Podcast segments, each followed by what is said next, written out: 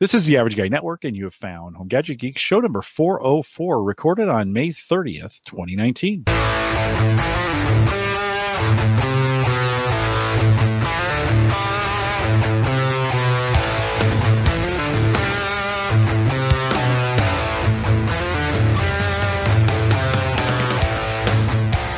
on Home Gadget Geeks, we cover all the favorite tech gadgets that find their way to your home. News, reviews, product updates, and conversation, all for the average tech guy. I'm your host, Jim Collison, broadcasting live from the AverageGuy dot T V studios here in a stormy, I think, Mike, the Midwest, something like twelve or thirteen days in a row. We talked a little bit about it last week, but like severe weather. I have, I don't know if we've done a two-week stretch like that in a while. Have you, do you remember having a severe weather, not here, but somewhere in the Midwest every day for like twelve or thirteen days?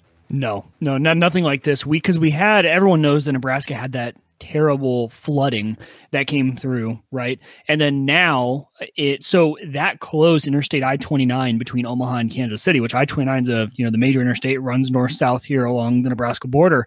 And it had finally, after months, opened back up. And this recent rain, it's closed right back down again. It, it's all flooded. Uh, actually, I was on Weather Channel dot com, and the one, the main video on there, the main news story was actually the uh, Nebraska City exit off of I twenty-nine, and it's just, it looks like a lake again. Oh. Well, uh, we are, you know, hopes and thoughts go out to those affected by the tornadoes. I think of our friends down in Texas and Oklahoma. And Kansas City. Yeah, yeah, Kansas and Kansas City got nailed. Um, so our friends out in Indiana and Illinois and out in Ohio have been hit recently. So if you're, hopefully everyone listening to this has been safe. We hope you're, wish the best for you. Of course, uh, we'll post a show with world-class show notes. Not a ton of them this week, but some out at the Average Guy T V. Don't forget, you can join us live on the app. Easiest way to get that, home gadget geeks dot com, Android, iPhone, download it, subscribe. Super easy at that point. It's always, it's either streaming. No, it's only streaming. Excuse me, when you get out there. So download it. We want to thank our Patreon subscribers for those who help us pay for that app uh, each and every year. Great way to listen on the road and get it streamed no matter where you're at. And appreciate those who help support it. Don't forget, join us in the Discord group. Many of you had, I think we're a little under one hundred, and really till we get to two hundred guys, I'll be honest with you, there's going to be some slow moments in the group. So I've seen a few of you post things like it's crickets in here. And it's, well, okay, yeah, it kind of is, but uh, there's just not enough people to keep it active all the time. So uh, bear with us as we kind of get that going, or just know there'll be some crickets uh, from time to time. Crickets, crickets aren't bad. It means time to go to bed. Like when you hear the crickets, like, hey, okay, maybe it's time to go to bed. So join us at the average guy dot T V slash Discord, and you can get the, in there as well. Big thanks goes out to last week. My daughter, Samantha, Sammy, as she gets, she wants people to call her. I call her Samantha because I'm her dad. But uh, Sammy came on, did a bang-up job. I got a ton of comments from you listeners out there who just really, many of you really enjoyed her take on things. Mike, I think you you thought it was pretty great. I thought it was great. I love getting her take, and because I, th- I think it it. It was a insider's perspective, right? Or in a in a very, I saw it as a very optimistic perspective, which is great when, you know, that that's not what we hear all the time about the uh, journalism industry.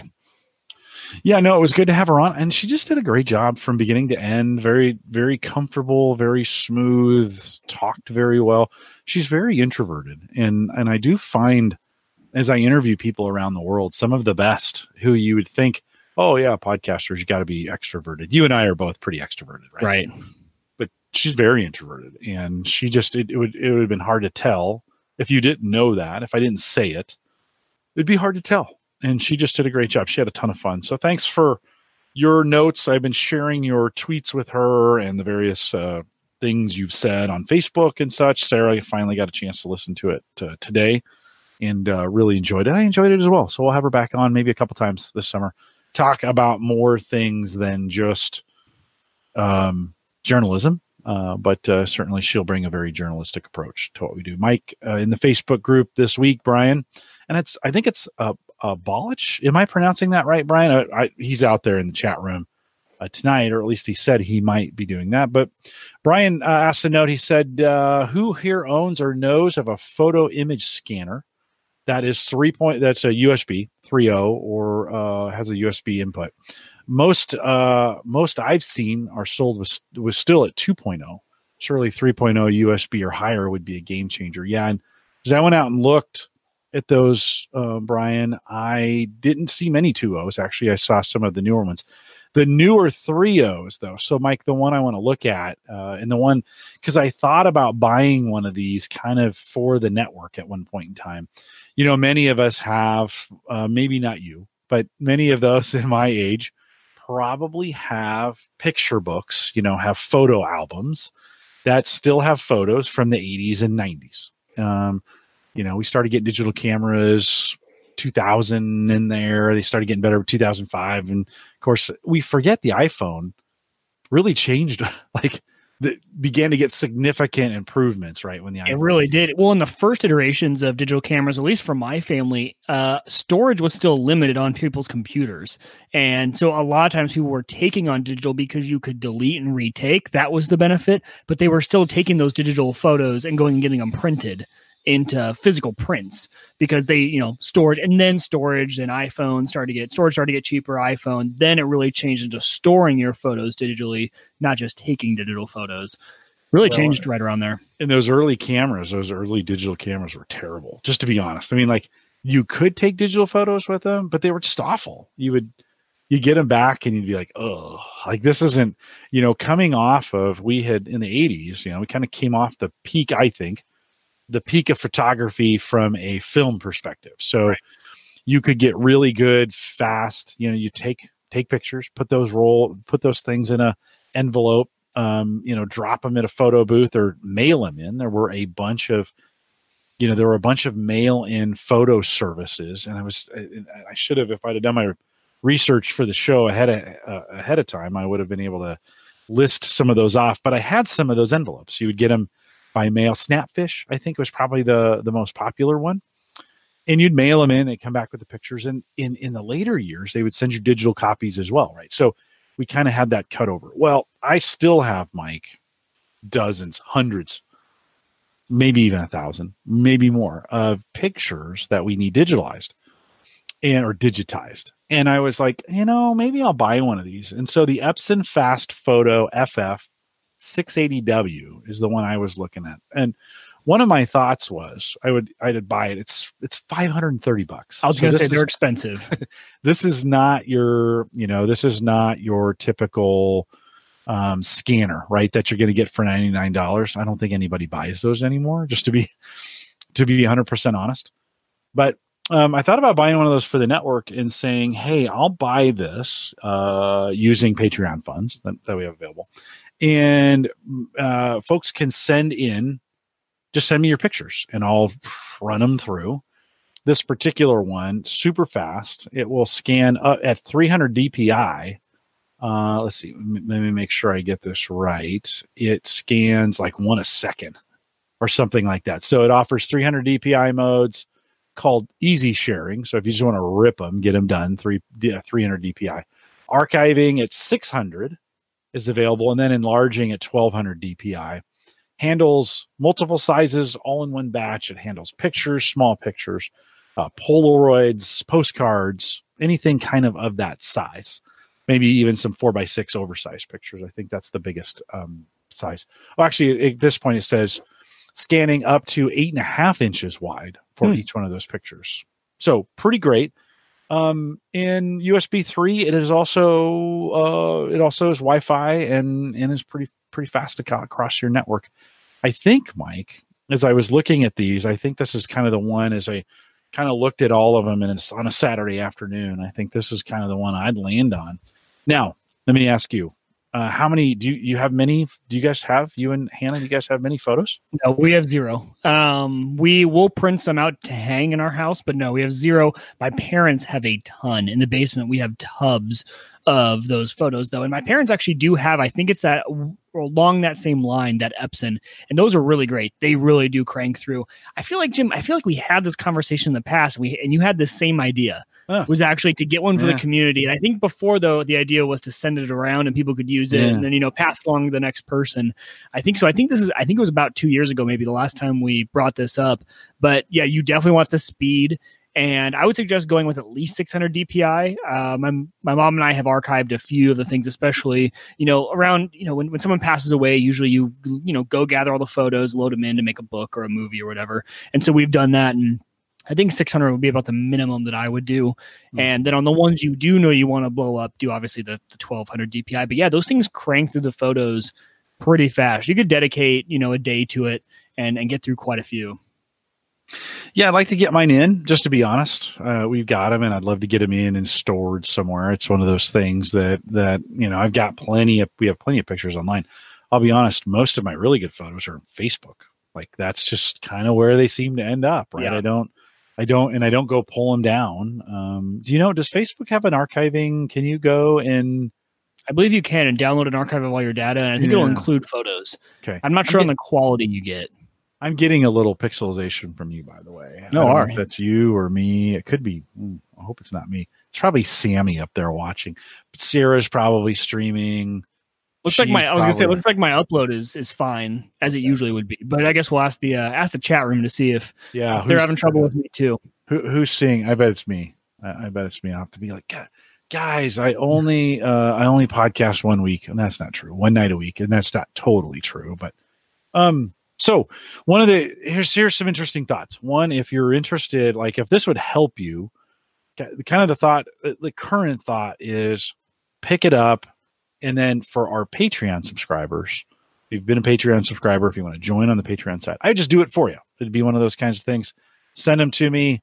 Can't guarantee any speed or that they'd be done overnight, but we would drop them in there, shoot them through, drop them out to the Mediafire account. You could come and grab them and download them in. Uh, for those who aren't Patreon subscribers, just become one. And uh, that, that same kind of service could be uh, available to you. Um, if I get enough interest in this, so if you think you're interested in that, send me an email, jim at the average guy dot t v. If you think you're interested in that, let me know. Uh, and uh, maybe I'll all, you know, consider it. It'd be kind of fun. I've got some do to do on my own. I think it would be, you know, it's going to cost you a little bit to box up your photos. Send them to me. It'd also be good before we start something like this. Let me know how many photos you have. Yeah. Um, uh, of course, the more the more you send, the more there would be. But, but Mike, there's oftentimes at night I've got a few minutes to drop some things. These things I think will will, will hold maybe fifty at a time, and uh, find some way to drop them. And they probably wouldn't all come at the same time, you know. So uh, Brian says the the video's fine there, so maybe it's just me. So. Uh, let me know, Jim at the average guy dot t v, and uh, we we know Mike won't have to worry about it because he's he is uh, he doesn't have any photos. Uh, Zero. But Mike, yeah. you're you're I think you're the exception, just to be honest with you. Well, maybe not for my age group though, right? Because I'm I'm twenty-eight, yeah. So I think for me, digital cameras have been around even since I was young enough to take photos. In high school, really, was when you start really taking those photos. I've had digital. So I think most people my age don't have any print photos besides the one we've printed for, for frames. But my parents, like I said, have a ton. Yeah. So if you no, look at my childhood, my childhood is printed out in photos, right? Yeah. So. Yeah. I just like to get some of them protected and uploaded somewhere. Right. It, it would give me a give me reason to kind of start thinking through, okay, where are all my photos? And then the other question comes in. So, so Brian, I hope that helped. I'll have a link to that printer in the show notes, but if you think you're going to buy one, maybe hold off. Maybe we'll do it as a community thing and, and uh, be kind of fun. Um, oh, what was I going to say? So pictures. Oh, so uh, Mike, one of the things you don't have to think about, but I have to start thinking about is I've got all these pictures with kids in them, and I want to actually make them available to the kids in a way where they can get access to them too. Well, Google's figured all that out, and right. now they're doing facial recognition, and you can kind of collect all the pictures that have those faces in them and then share those pictures based with an account um, on Google. It makes it super easy to share those out. I think I would put them in Google and then tell the kids, come get them. Like, this is your chance. I'm going to have them. I'm going to keep them, but you know, you might want to come grab the ones that you want. Now, if your dad, say you, they digitalized your childhood, would you go out and grab your, the, your, your, your files and bring them in? Definitely. one hundred percent. Those are actually photos that I actually want on a pretty regular basis uh, for one reason or another, even yeah. to compare to my kiddos, right? Like, so now that I have the kids, I want to compare the, the child photos, and I would love having an archive of those. Might also be helpful. I'm going to set a price alert. I'll probably go to Slick Deals and put in some price alerts for some of the equipment like this. Certainly, if five twenty-nine is full price, might be, you know, four fifty, uh, three ninety-nine on a barn burner uh, kind of deal. You know, who knows? So if you find it cheaper, if you got a different way to do it, if you want to say, hey, Jim, that's a Cadillac, here's another one, that would do it pretty well. Again, send me an email, Jim at the average guy dot t v. Love to kind of start that discussion going around. Mike, I was at Menards the other day. Menards is a local big box hardware store here in, in uh, the Midwest. I think they're out of Madison, Wisconsin or something like that. And they, um, I was going by their clearance aisle and had these big, gigantic wheels that had, you know, that you would attach to some kind of um, whatever that you want, some kind of cart or whatever. And I thought, oh, these would be perfect for my robot lawnmower. You still got that on the brain, huh? I do. Okay. I do. I do. Although I've almost twice now given that mower away to my son. He doesn't have one. And I'm like, dude, replace the battery and it's yours, you know? But yeah, that was one of those things uh, that reminded me. Oh, so I don't know. We'll have to get that figured out. Last week, we spent a little bit of time in a conversation with my daughter about Pokemon, and uh, Pokemon has kind of gotten her out of the house, which has been actually, which has been good for her summer here. So she gets out at different times during the day. And we talked about this last week. She goes and hunts it down. But uh, according to The Verge, Pokemon is getting a new cloud service, which is supposed to really help with a lot of the things that they're doing that way. And a, and a game that you play uh, by sleeping, which is kind of interesting. It says in an event billed as a preview to the future of Pokemon, which I don't know if that should ever be a sentence. But anyways, today, Pokemon Company, I didn't know it was a company, revealed a slate of new experiences, including a robust new cloud service and a plan to turn sleeping into entertainment. To start, there's a new game that's launching in twenty twenty called Pokemon Sleep, where, you, where your sleep will impact gameplay. This is kind of super interesting. The We're goal, gamifying everything now. I know, I know, wow. But this this actually may be really good. Like okay. This gamification of sleep. The goal, according to the company, is to give players a reason to look forward to waking up in the morning. The company has also partnered with Nintendo on a new sleep tracking device called the Pokemon Go Plus that will connect to the popular mo- mobile game, which itself will receive gameplay updates designed around sleep and rest. Other than that, there aren't a lot of details on the device just yet, nor the game itself. Interesting, um, like I keep hearing, and I, I mentioned this uh, on Ask the Podcast Coach the other day, and I might have even mentioned in a podcast either this one or two times ago, that I've really been intentionally going to bed earlier. Did you remember that conversation? Yeah. Did we have yeah. this? Oh, yeah, and you okay. said how much of an impact it was having on you. Oh, my God. Like, it, it's just different. And nowadays, like last night, I stayed up late. I was goofing around. I got in a, was it last night, two nights ago? I think two nights ago. Got in a little email argument with somebody and it really bothered me. And so I had trouble going to sleep and it was probably one before I got in bed. I was up at six thirty, ruined my whole day. Now, since every day had been ruined in the past, like I didn't, I didn't know any different. I was always going to bed at one or twelve thirty and, and, um, you know, waking up at six or six thirty. And I just didn't feel any different. And now over the last couple of weeks is I've been really intentionally trying to get some rest. Man, does it make a gigantic difference during the day. My son, my oldest son, Phil, who we should have on the podcast sometime, he is Mister Responsibility, and he gets super grumpy during the day. If he doesn't, if he thinks he's going to get to bed late, he gets really grumpy because he's figured this out too. So it's kind of interesting, and I think not, not a bad idea to incent, and we're finding in our well-being data at Gallup, that sleep is such an important part of recovery. It's such an important part of brain function. It's sort of safety, the way people interact with each other. I mean, it's no no um, no surprise when we don't get a lot of sleep, our interactions with each other are terrible. Mike, what do you think about the gamification of sleep? I love it. I mean, because you and I found out, because you and I, I don't know if you're still using yours, but for a while there, I was using the sleep tracker. And really was trying to, because the way that my sleep tracker did it was the same as the fitness rings on the Apple Watch, but you were filling rings for sleep. And uh, it, it kind of got me interested in sleeping more and kind of getting that, oh man, okay, well, I, I, I didn't close the ring last night. Maybe I could do it tonight kind of thing. And it helped getting a bit early. And you're totally right. The, it, it does make a difference. Um, Now with, with two kids under the age of three, it's a little harder, right, to get that sleep in. So, but when I can, it feels fantastic. If if I could, Hannah and I would be in bed by eight every night. It's it's it's hard to do it.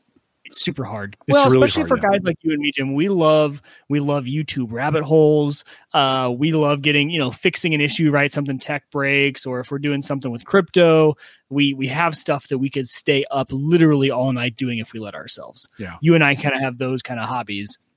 So it's hard for guys like you and me to kind of shut it off and go to bed and be disciplined. Mm. I've been trying to shut it down by ten each night, and that that gets me, and I'm up at six thirty. I don't get in bed at ten, but that gives me that kind of eight. I was in the military with a guy. Uh, his name was John Brown. And I never really knew how old John Brown was till I asked him one day. John looked like he was fourteen. I mean, he was super young. And one day I said, I don't know why we were talking about it. Oh, he would always, I'd be like, hey, you want to go do something? And John, no, I got to go back. I got to go to bed. And one time I was like, dude, it's like seven thirty. He's like, I know, but I, the weekends is when I get my sleep. Like, what does that mean? And he's like, well, I get, I try to get twelve or thirteen hours on the weekend. And I'm like, really? And he goes, yeah, during the week, eight minimum, sometimes nine. I try, I mean, I, I go to bed early. And I, I said, how old are you? He's like, I'm thirty. And he looked, I mean, this is the youngest looking guy I'd ever seen. And I do think that I, I can't prove this. It's not scientific. But I think you just, you age less when you, right? Well, think, because there's multiple yeah. reasons there. Yeah. He gets more sleep, and yes, I'm sure that does help. But what is he not doing because he's sleeping?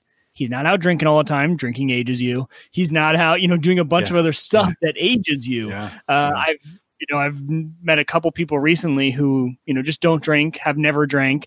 And every single one of them looks twenty years younger than their counterpart, right? Um, so I think that, that sleeping can lead to, have, yeah. to, to a bunch of other things. And, you know, they're they're probably a lot more rested, so maybe getting more exercise, right? Like, more sleep is a trigger for a bunch of other probably really good habits for for people. I was using the Sleep Watch app on iPhone. I endorsed it. I paid for it. It was good. It's one of the few apps I actually paid for. Got a lot of great data around it. It was very informative about, like, hey, we've noticed over the last couple nights. I would get messages like this. You know, we've we've noticed over the last couple nights, you sleep better when you go to bed by this time. Well, that's actually the beginning of some really helpful technology in in that assistant of it, right? It got me thinking. Now, for whatever reason, I didn't sleep as good with the watch on as I did with it off. It, you remember I told you at first I was wearing it for a while yeah. at night. And it was fine for a while. And then it, I, I started feeling uncomfortable with it on. It, it was a weird thing. It was like I could almost not... It's like I could feel it was on. And it was it was almost like it was buzzing all the time. It wasn't. You know, don't get me wrong. But that's... It was almost like it was agitating me in my sleep, or I was worried about it, or I was thinking about it. And there was actually a reaction. Like, when I would take the watch off at night, I wore it for, I don't know, a month, maybe, maybe two. And when I took the watch off, my, my, like I would feel like, like interesting. Yeah. The weirdest thing. So I've stopped wearing it. I do wish, and I know there's some apps you can use that I like, I could have my phone there and it would listen, and it kind of gives you some sleep. Have you ever done any of those where it's listening to you, or it's by it's somehow is um, sensing or. Yeah. I've done the one where you put it on the corner of your bed and it senses movement in the bed. Right. It was a lot harder though when there's, when you're married and there's two of you in the bed, right? Cause any movement, Hannah, it didn't, it couldn't distinguish between Hannah's movement and my movement. Hmm. So. Justin says in the chat room, going to bed early, not going out. My childhood punishments are becoming my adult goals. Right? I, know, I feel like we go through this with naps too. Like, kids just throw a fit when they have to take a nap. I'm like, you know how much I would pay to be able to just take a nap in the middle of the workday? Be forced to? And like, yeah. not get to. I, if I was forced to, my boss said, yeah, I'd take a nap. I'd be like, I love you. Yeah. yeah, yeah. Uh, Tony says, and definitely don't smoke. Yeah, there's a, there's a lot to that as well. So, um, yeah, so I've stopped using the sleep app. I canceled the I, I canceled the the subscription. It was a buck ninety nine a month or something like that for that. But it, man, what a big difference it is. And so, a uh, couple couple things to think of. One is setting a Google alert. If you're in the Google space, you can set an alert. You can do the same thing with Siri. There's a whole bunch of different ways to do this. To just remind you, go to bed. Like, hey, it's ten o'clock. Um, I have a light uh, here. Uh, it, the overhead light is what we call it. So when I talk to the device and tell it to turn off, it tells turns off. That thing automatically goes off to bed, at, or it goes off to bed. It goes off. It should go off to bed at twelve thirty. That was one of those things. That was like at one point in time, that was my minimum cutoff. Like, okay, that light goes off. I need to go to bed, right? I should probably change that to like ten thirty now. That when it goes off, okay, like, dude, don't don't do this. Go to bed. Um, there are some in the, on the iPhone. There's a, I think it's in the in, in there's a is it in the fitness app or there's something? Oh, it's in the time app, where you can go in and say, I want to get this much sleep, and it will say, okay, then you need to go to bed at this time, and it'll start reminding you, right, uh, to do those things. Yep. I think sleep is one of those areas where this technology can help us the most. Somebody had mentioned in the chat room earlier about trying out those new Bose, uh, those those new Bose earbuds. And I haven't heard of those. So sleep an, pods? Yeah, the the new sleep pods that are out there. I think that's what they're called. And they they don't. I'm a little hesitant. They're super expensive. Like I think they're two forty-five or three hundred bucks. Okay. And um, they they only play sounds to drown out snoring and yeah, to drown out other people snoring or noises, right? Certain frequencies, and it's supposed to be music that's kind of supposed to be in that same snoring frequency. They're supposed to be small enough. I sleep on the side of my head, so they would have to not push into my ear. And right. I'm skeptical. I got called out last week. Somebody called me out for, I think via Twitter or one of those, for saying that like the noise canceling, I think it was Tony, who said um, the, the noise-canceling uh, earbuds work. Maybe it wasn't, but th- those work just as well. Because I said, no, the only way it works is if you have cans. Like, you have to have cans to do noise-canceling. Yeah, I don't need earbuds, but I don't, I'm not a big believer in noise-canceling earbuds. I don't, I, I, I'm not, I'm not, I don't, I don't not like sold. Those. No, I'm not. But if you are, hey, great. Works for you. I'm not buying them. You're not buying them for me. I'm not buying them for you. So however that works. Um, But that could be interesting, Mike, to think about. Could you, you know, could you really get, I would prefer just a white noise. I'm not sure I want to hear rain all night. Although over the last two weeks, that's, that's what all we have had. Yeah. Which is kind of nice. Like typhoon, hail. It's been Guys, we had so much hail that one of our streets, they literally had to get out the plows because the hail was piled up about six inches high. Just so you guys know, it was, it's been a crazy week, week here in Nebraska. Other Jim says his company, Gamified Health. We do this, by the way, at Gallup, too. And you can earn points for sleeping seven hours, bonus points for ten and twenty days in a month. Yeah, and I think we we have a very similar thing. Uh, we, we gamify all these different really healthy activities. And you get money at the end of the year uh, to do it, including a physical and going to the dentist. And we have sleep challenges and they have fitness challenges. It's super cool. So, um, I, I'm, I'm just going to say it, guys. We just, we're not getting enough sleep. And, uh, if you're feel, if you're not feeling very good most weeks or even on the weekends, maybe it's time to, you know, get a little more sleep. Like, go to bed, go too bad. It's the I, I was finding I, I was monkeying around, Mike, with stuff that this is. It could be done another time. It could just be done another time. And so, um, yeah. So get out there and get that done. We had Rich Hay on the program. Geez, seems like a year ago now. Back in March, as we were talking about uh, the nineteen oh three update for Windows ten. This is going to affect a lot of you, and it's released now. It's not showing up in all the update channels. So you might want to check your you might want to check your P C if you're running Windows ten and you're on the most current version. eighteen oh nine would be the last uh, the last version available for you. I haven't seen it yet on any of my P Cs show up here. Um, it's they're rolling it out, I think, to known configurations first, and then it'll come out as they as they know. Um, but Mike, it's that time uh, when we when we think we had Rich on, and I thought, you know, tonight it it might be a really um, might be interesting to kind of run through those update features again, to kind of think through like you know, what's coming, it, this is going to be the week. You can go force it to download. There's plenty of ways to do that. So if you want to get it done, I'm not going to do that. I have my Surface Pro is running the, the, the uh, skip ahead or the, no, that's not what I call it. The fast ring. And uh, so I've been on uh, eighteen oh nine uh, for a while now with that. I'm sorry, nineteen oh three. But Mike, a few things coming, and and we're gonna, we're going to talk about this in the context of some of the updates as well as what's going on around it. And one of them is a new light theme. But I wanted to ask you this, Mike. Does it seem like every app has gotten a dark theme now? Or have you sensed that? Like, dark theme is everywhere? Especially in the Apple ecosystem. It, I mean, it was just that that big push, right? That was their big marketing feature, was dark mode. And then all the apps had to kind of update. So they had their own dark mode. You noticed quick the apps that didn't, because you were in dark mode on your, and all of a sudden you'd open an app and it was like blinding because they didn't have a dark mode. Uh, yeah, so dark mode has definitely been the trend.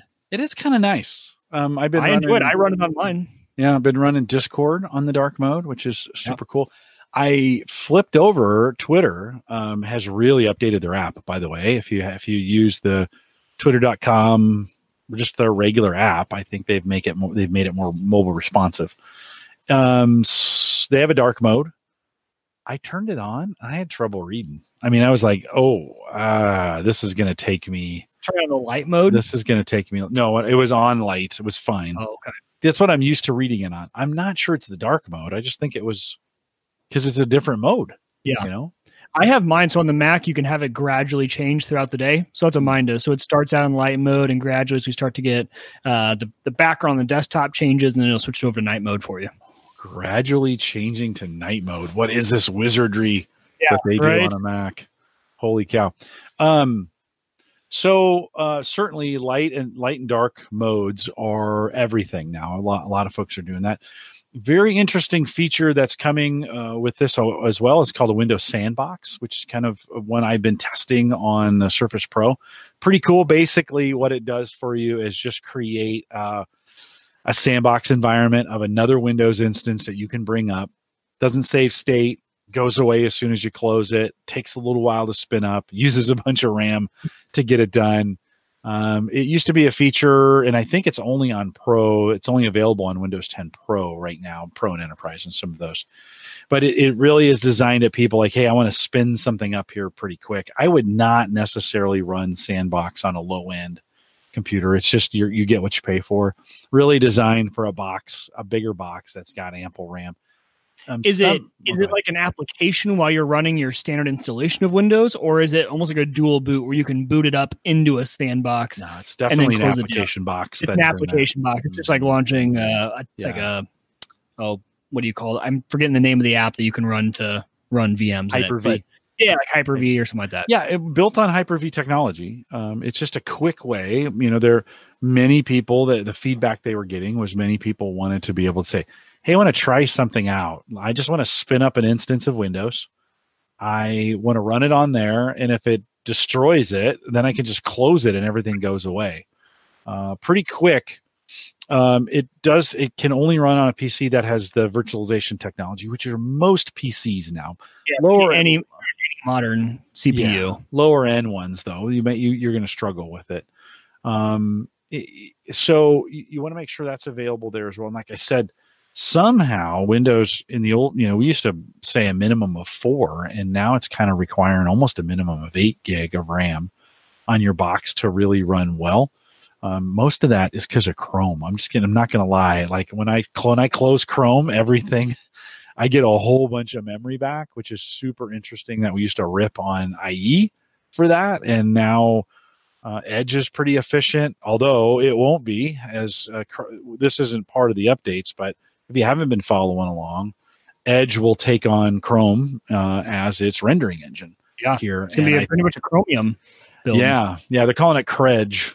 Uh, and the um, it it's going to have the same memory problems. So uh, these browsers have gotten pretty big. So Windows Sandbox, I think for my audience, for our audience here, Mike, that's probably the most interesting uh, update that's coming to Windows ten for some of the things that we do.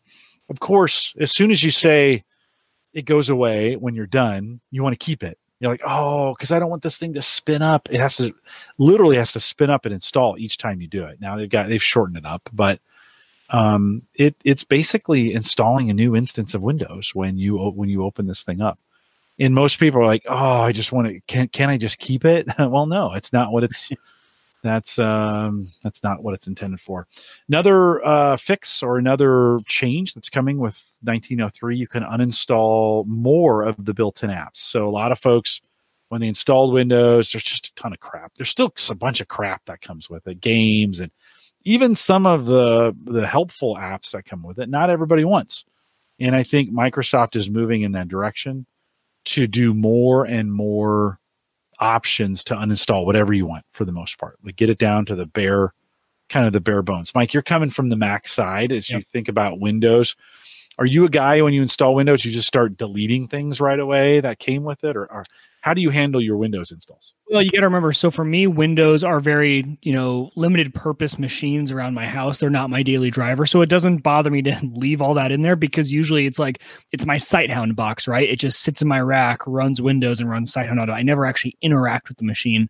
Uh, same thing with like a V M I have on Unraid, used for very limited purpose. I fire it up every once in a while. So no, I don't I don't delete through things. Usually it's just get it up and running, get what I need installed on it, and then and go from there. Okay. But again, yeah. I'm a very edge use case type of person for Windows. Well, I don't delete anything either. I'm not I, I'm not a minimalist until I'm having problems. And then I start, or I'm sitting around thinking, okay, I'm gonna clean some stuff up. Those applications are not that big.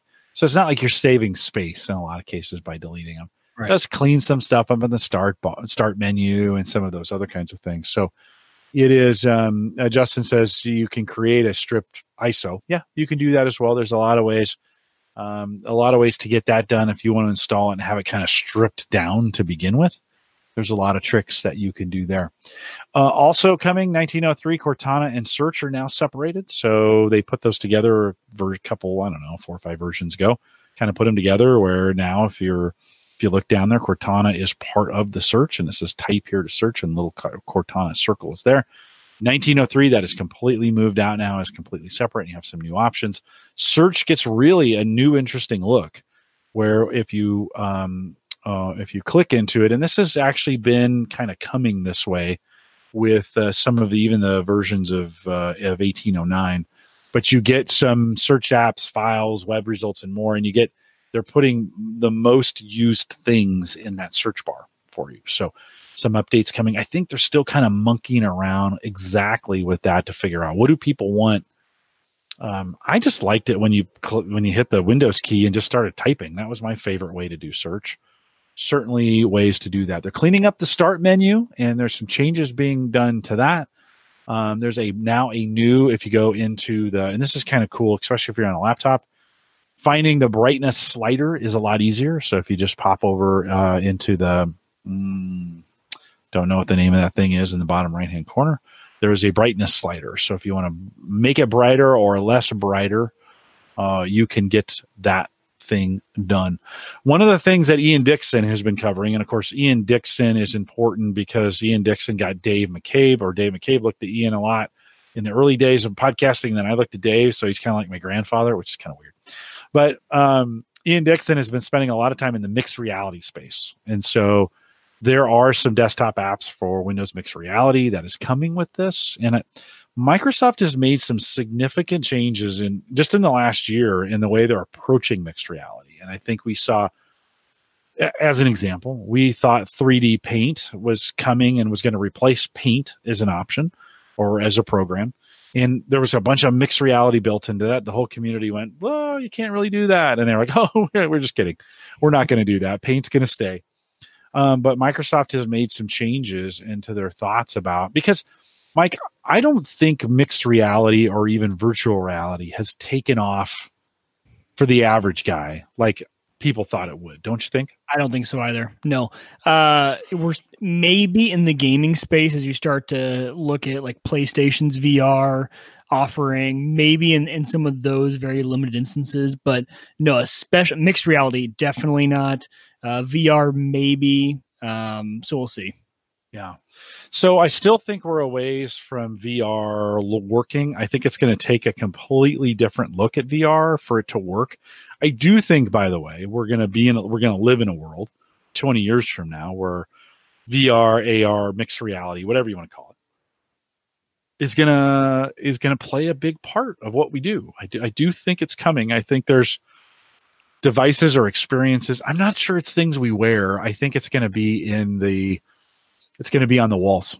It's gonna be built into, I mean, people are going to have mixed reality spaces where you come into them and things happen. Think of the holodeck on Star Trek. Not exactly like that. I'm not sure. Eh, maybe someday. But I, I'm not sure glasses or a glasses experience are going to be, at least initially, where we where we really experience V R um, or or mixed reality or any of those kinds of things. So I think it's coming.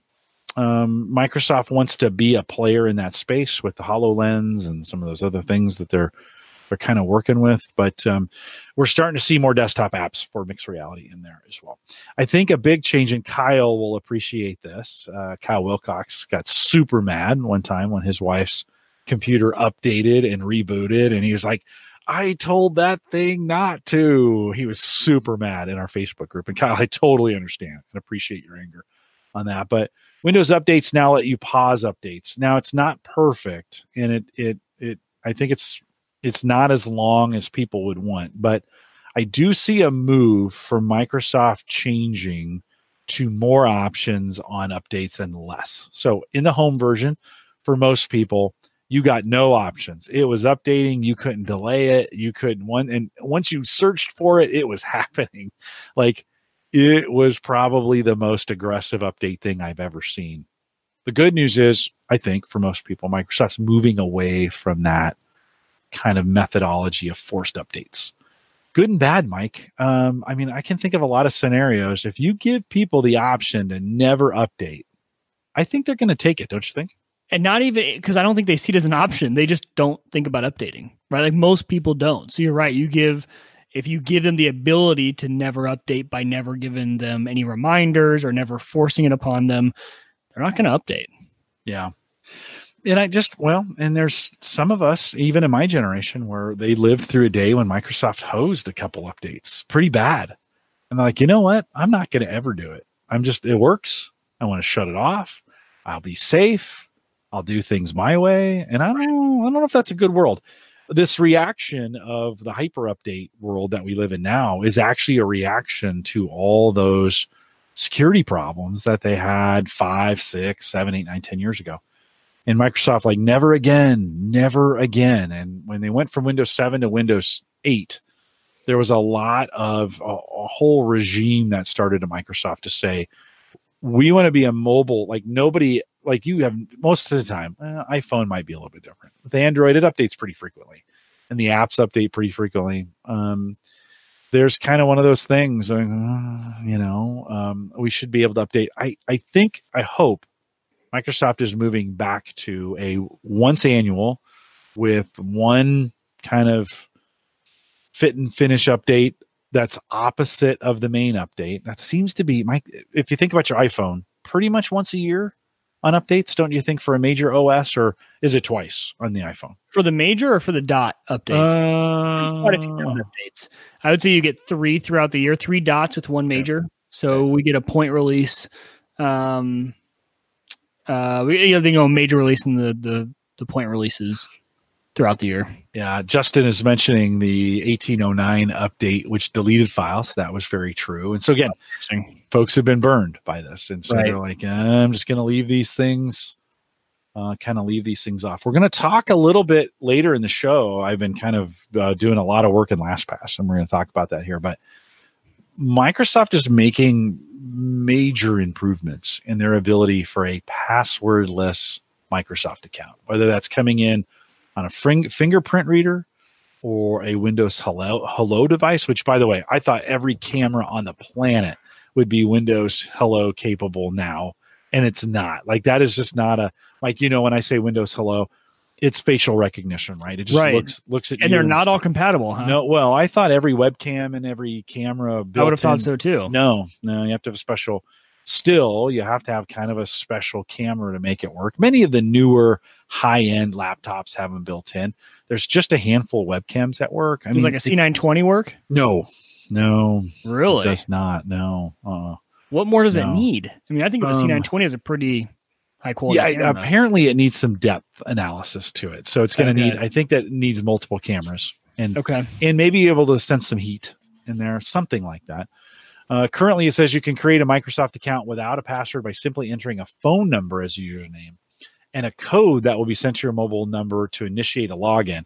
Once Windows ten is logged in, you can then use Windows Hello or even a PIN to log into your P C. By the way, a PIN is a great way to do it. And that PIN is tied to the device. Not so it's not like a password. It's got to be a PIN you used on that device. And if you have two-factor turned on, it then it sends a message to the phone that says, "Hey, I'm logging in. Can you will you, will you validate this login?" It's kind of messy still. I mean, passwords are still kind of messy. Yeah, don't you think? Uh, totally. Because I know you've been doing a lot of work in LastPass. It's so funny you say that because I've been doing a lot of pass in Bitwarden. Really? Yeah, yeah. Love it. What's what's what kind of drove that? What's been driving you to that work? Uh, mainly because I have it now on all my machines. It works great. Um, and to be honest, I had just never spent the time. So I switched from LastPass to Bitwarden. No really rhyme or reason. They're both very similar. Uh, I had just never taken the time to input stuff in Bitwarden. But uh, so I got on this kick lately. So NextCloud, Jim, I've mentioned NextCloud, I think, on every single episode for the past two months. I just love it. And I can't get enough. And Hannah has totally bought in. We are on NextCloud for all of our stuff. And we've been really utilizing shared folders, um, shared calendars, uh, everything like that. So now I'm like, okay, man, that was really a game changer. Once we both committed and got onto one platform, we started sharing stuff with each other and we can share recipe books and things like that. I'm like, well, you know, password manager, it has this ability. I just never got into it. So I started really just diving in heavy to organizing my passwords, putting in credit card information, putting in each of us as a contact with our social security number, things like that with, you know, because it, it's secure. Um, it's locked down, it's encrypted. So I, I trust it. And with, with my instance of Bitwarden, it's actually internally hosted. So it's hosted in my home. Um, it's not hosted in the cloud anywhere. So uh, I just got really into this sharing password, sharing everything, and getting it all set up for Hannah and I to really just be more efficient. Um, we were going through doing some applications for some things together that we're doing, some bank stuff. And I was like, man, it would just be so much easier because she was always asking me the password. And so after about the third time, I'm like, you know what? I just need, we didn't, we need to take advantage of the technology we have and fully utilize it. So, so that was really what drove it for me. But what about you with all your work in LastPass? Yeah, well, it, it was, it was driven by, I did the health, you know, the health screening. And, and I also, I got an email. What kind of prompted is I got an email about, which account was it? Um, it doesn't really matter. I got one of those emails that says, hey, some, someone's logged into your, let's, we'll call it Uber. Somebody logged into your Uber account in Saudi Arabia. Oh, and yes. And I'm like, oh, I got really? that with Twitch recently. Maybe My it Twitch was, account was getting was logged Twitch. in from like everywhere. It and was which Twitch. was odd because yeah, was I have, Twitch. I have two factor turned on. So I have no idea if it was a glitch with Twitch, but for about two weeks there, I was getting a bunch of emails saying it was, but I'm like, I have two factor turned on. Super weird. So I don't know. Okay. Well, I'm glad you said Twitch. I just couldn't remember which one it was. And I went, that's weird that we both account. got hit with that. I went into the history. I'm like, okay, did somebody buy things? Like what can, and that's what, what I looked really for too. do? Nothing, right? Like, they didn't what do can it. you really do in So Twitch? I changed my stream key so they couldn't yeah. stream from that account. Because they could go in and they could get your key, and if they plug it into any app, then they have the key. They never need to log into your account again. They could always stream to it. Yeah. So I well, reset I the stream key. I checked my like gamer scores, like maybe it was somebody gaming, and did I get some extra points or something, or get some, you know, get some of that. Um, your your Bitwarden, uh, f- they have a free account and a premium at ten dollars a year, so very very similar to to LastPass from that. And or you could self host it. Okay, and so I run it in a Docker on Unraid. On Unraid. Yeah, it's a good way to do it. And so you, you don't pay the premium. You take the premium services and host them yourself. Hey, ten dollars a year, Mike, to be honest. It's That's so cheap. Like, oh, yeah, yeah, definitely. Yeah, yeah, yeah. Yep. I think both. Um, so I got that Twitch notification, and then I was like, oh. And then I was like, you know, I wonder. So I went and did, ran the security thing, and then I really started digging in and looking at, like, all right, how many passwords am I reusing? By the way, many of the passwords I had been reusing were part of a compromised password not long ago. In other words, hey, we your this password that you're hashed that you have hashed in there is showing up in other places. And uh, I was like, oh, like okay, So one, I got to stop using that password. It kind of becomes the one when I set up a new account. It's kind of the one I use and to, to determine, am I going to use this account or not? I, I have the same thing. Yeah. It just doesn't get changed from time right. to time. It's something had gotten compromised and it showed up in some places. Um, and so it was, um, I thought, you know, I just, I need to just lock this down. I was like seventy-two percent. So I spent the last couple nights this week staying up late, going back to our sleep conversation. And going through, and it's no small task. Um, I have nine hundred different things in there wow. that, ha- right, that it's keeping track of. The other thing it did is it, it caused me to rethink, like, how many accounts do I have on things? And do I just need to close some of them? Like, I started some social things three or four years ago that um, I, I just don't use anymore. And, and they don't need to be there. And so if I can log in and close them, awesome. Many of the services like Clamor, we talked about Clamor as a service. Actually, don't go to clamor dot com because it's it's been hacked. And you'll get that. This is Microsoft telling you to call yeah. us at, you know, really loud to you've you have viruses and malware on your computer. Um so you you um can um you can fi- start finding these things and just start kind of cleaning up your right cleaning up your digital space. What do you have? Where's it at? It's like, it's like for me, I need to go through my credit card statement too and be like, you know, how many subscription services have I forgotten about that are out there? They don't, they don't need to be running anymore. Probably yep. like Plex, uh, just to be honest. Um, and so, yeah. And, and other gyms saying a big Docker break uh, in announcement this week. Yeah. There was a, a Docker and security issue and I can't remember what it is now, but, um, yeah, Mike, it was just one of those things to start. Like, I've been using LastPass for seven years and I was like, okay, I need to clean, clean I need to clean out. some of this stuff out. Right. The other, the other thing I want to do is start moving some of my two factor onto LastPass because it backs it up. Like you're, this is, this yeah. is what you like, right? I still the, use LastPass for the authenticator.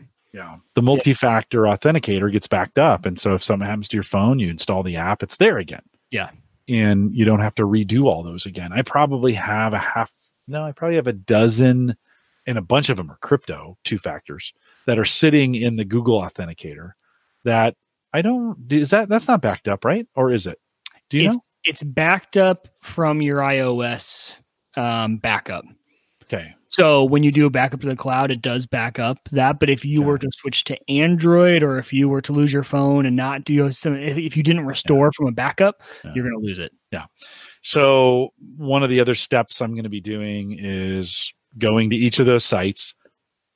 Another good, another good reason, like I said, many of them are crypto that I'm not even sure they're working anymore, but do I still want to be here? And do I just need to close this down? I'm not, if I'm not going to use this anymore, can I deactivate the account right. and then, and then kind of wipe that out? So um, I imagine for you, the other thing I need to kind of practice is the, the reason I have the premium for LastPass is the, if I die, okay. So can Sarah get to my stuff and is that all set up and is that working? And does she know what to do? And yep. that was a big it, reason for us. Yeah. Same thing yeah. was, Hannah would not have had access to any of those accounts um, without the, my list of passwords. Yeah.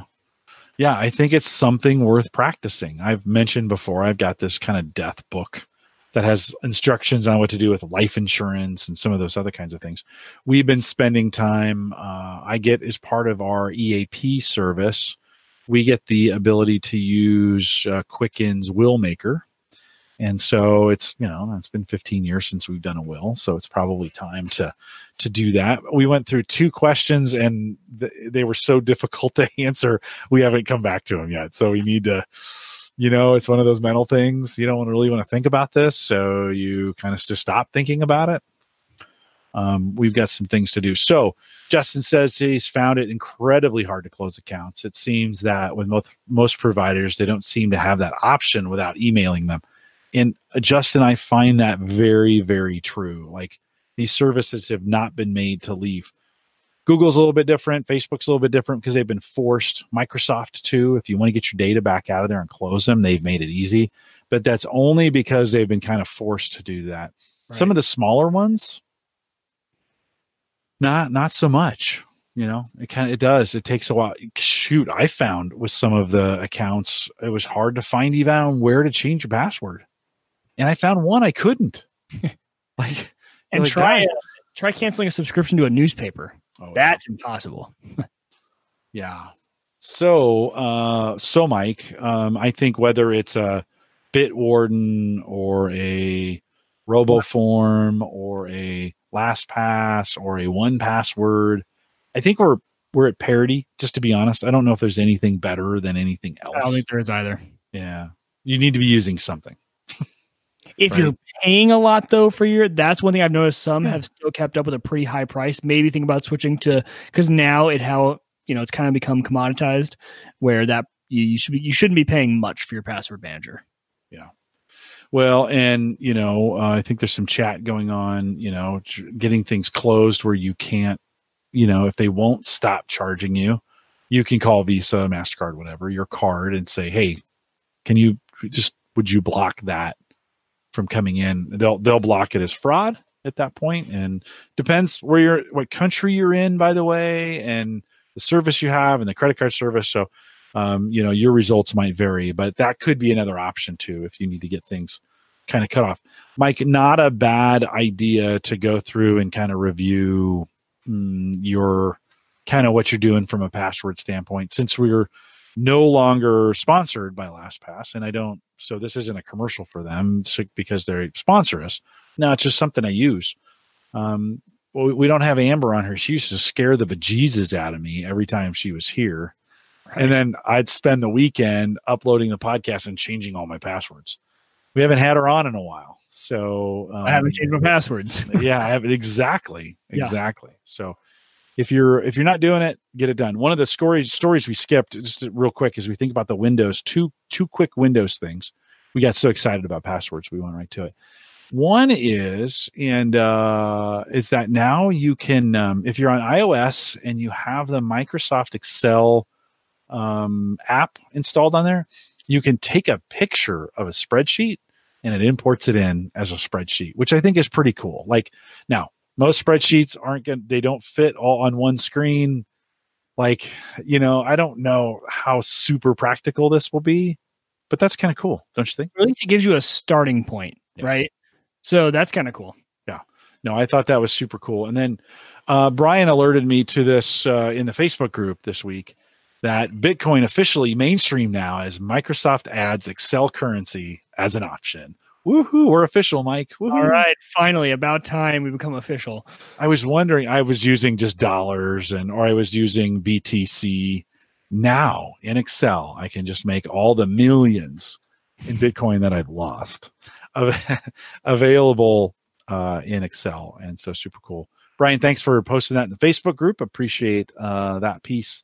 Um, as well. Always good to hear from you guys out there. One of the things we say on the podcast is news, reviews, product updates, and conversation, all for the average tech guy. It's one of the things I say every single week as we do this four hundred four times. We've said it. Uh, we like to spend some time. Uh, tonight was one of those examples, Mike, behind the scenes. We kind of got here and went, what are we going to talk about? Now we made it. Like we made it, right? We always do. We made it. Um, But we got to the night and I was like, and I started looking for some material to pull out of the, of what we call conversation. That's in our notes. That shows up as conversation is stuff we want to bring in from you. And Brian, thank you for your input on both the uh, Bitcoin and, and this talking about this printer uh, idea or this uh, scanner uh, idea that's out there. I'd love to have more of that from you. So don't forget, it's gotten a little quiet. Crickets, hashtag crickets. Uh, if if you'd like us to talk about some things, if you want to bring it in, I I want to bring it into the show. Either drop that into the show. We have a um, Home Gadget Geeks channel. Is that what we call it in Discord? Is it called the channel? Uh, server. Well, no, the the actual hashtag. Oh, those are channels. Yes, channels. We have a Home Gadget Geeks channel. Or if you put it in the general channel and it's asking a question, we'll bring it into the show. Same thing on the Facebook group. So AverageGuy.tv slash Discord, AverageGuy.tv slash Facebook, gets you to either one of those groups. You can do either or. We'll keep that. We're not. Well, I'm not going to ditch either one. They both are doing very, very well, and we appreciate uh, you guys getting it done. Mike, anything else?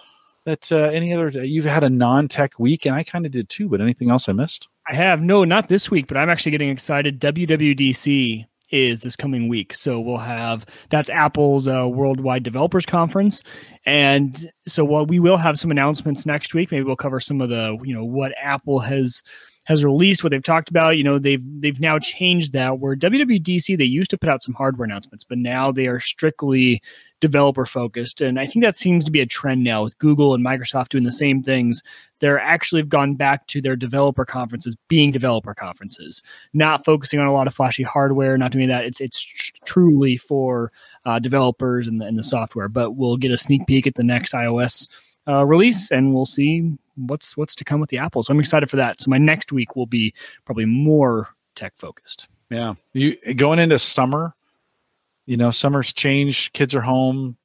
Uh, any new any new technology you're thinking about installing? Any new home automation stuff that you're looking forward to? Any any kind of new stuff there? Uh, in the garage, I, I need to figure out the garage door opener situation uh, with, you know, summer meaning more road trips, being gone more, in and out of the house, figuring out something there and and getting a solution that actually works well. I do want to be able to open and close it. So I, I just need to, it's been a while since I've looked at that space on now what the current lineup of, of offering is for the garage door. Other than that, Jim, it's a lot of YouTube because summer is my time to get projects done. And so it's it's YouTubing how to fix X Y Z or how to do this. Uh, I have a section of fence that I need to uh, fix. The owner before me had cut out a piece so he could fit his lawnmower through it. Well, now he cut it so thin that the post ended up just snapping. And so a little part of my fence is leaning a little, a little too far for uh for my liking. So having to do projects like that, right? Getting out in the summertime and getting that stuff fixed. One of the things I tried, so on my birthday, this is stupid, but I did it anyway. Sun that Sunday morning, uh, I had some time, so I went out and re- I started replacing uh, our, we have some stairs in the front of the house, and we have a railing that's twenty years old, maybe more. Let's say it's twenty-two. And it, as I was taking it apart, I realized the only thing that was holding it together was one post and the railing itself. Like the two, two of the three had broken completely off and were leaning over. Okay. And I had, I had put wedges in there because they had kind of leaned over and leaned in. I put wedges gradually. Down. It was a mess. Concrete. It was awful. So Sunday, mo- Sunday morning, I went down, pulled them out. Fortunately, the guy who did the work before didn't use very much concrete, which is always great. Like you hate pulling out posts when they got a lot of concrete on. Oh, yeah. So pulled the post, got some things done, did some math, got some things organized. It's on a hill, so you got angles. And now multiple angles. I got to get the posts lined up straight. I got to get them evenly spread out. Um, you know, I got to do some things to make it look good. So I get all that done. And I tried the new foam for for post hole setting. Have you? No, yeah, I haven't. This is going to be a lifesaver, though, because I need this. Okay, so this could save you. So it's a little more expensive. You can probably get two bags of concrete. If you're doing a post, it's probably going to take two bags of concrete. That's like seven cents. Like concrete's super cheap, right? Okay. For a big five pound bag. It's not terribly expensive. It's probably three bucks. Let's just at Menards. So you're in six dollars for, for a little bit of concrete at, at worst. This is eleven. So a little more expensive, but still, it's eleven dollars. Okay. So what's the process here? So it comes in two, it comes in a, in a, in two, the bags are connected, but it has a plastic, um, roll, you know, a, a long, um, just a roller thing. Okay. And then a clip over it that keeps the two sides separate, right? So it went, you, you, then you, so you pull that off, put it down. I lay it on the fence. You can roll it over the fence. You know, you can sh- to mix it up. I just put it on top of the railings and smooshed it around for thirty seconds until all that stuff got mixed up. Then you, no tools, peel the corner off, pour it into the po- into the hole and back away. And it starts foaming. I mean, it starts, it's closed, closed cell foam. So there's, it's not letting off a lot of gas or a lot of those kinds of things. Okay. And it, and over the course of about ten minutes, it fully forms, fills up the hole. The hard part is you don't exactly know, like based on hole size and like you, you can't predict if the foam is going to come out of the hole or is it going to stay yeah. in the hole, right? The type of foam that you could, I mean, trim it off though, if you need no, I mean, totally. Okay. Yeah. Just a regular saw. So yeah. I had a hole where I shot, I way overshot. I put way too much in. So I just took a little hand saw, sh- sh- sh- sh- sh- sh- popped, cut that stuff around the hole. down to what I wanted to do, and it looked great.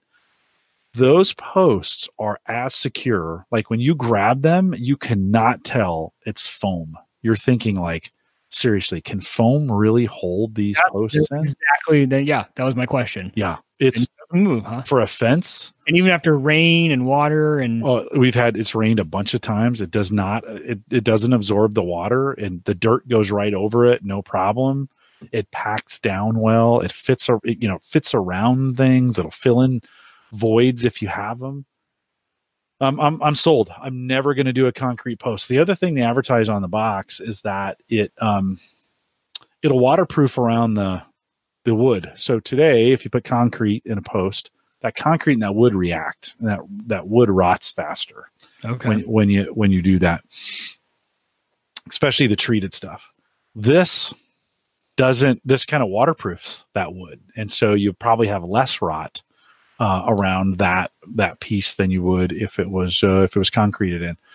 So um, I put rock on the bottom. I put so I, I have some pea pea gravel that I put on the bottom. Put the things down. Got them where I wanted. Put some, you know, I I kind of made some holders that held the post exactly where I wanted it. Plumb on both sides, right in the right spot.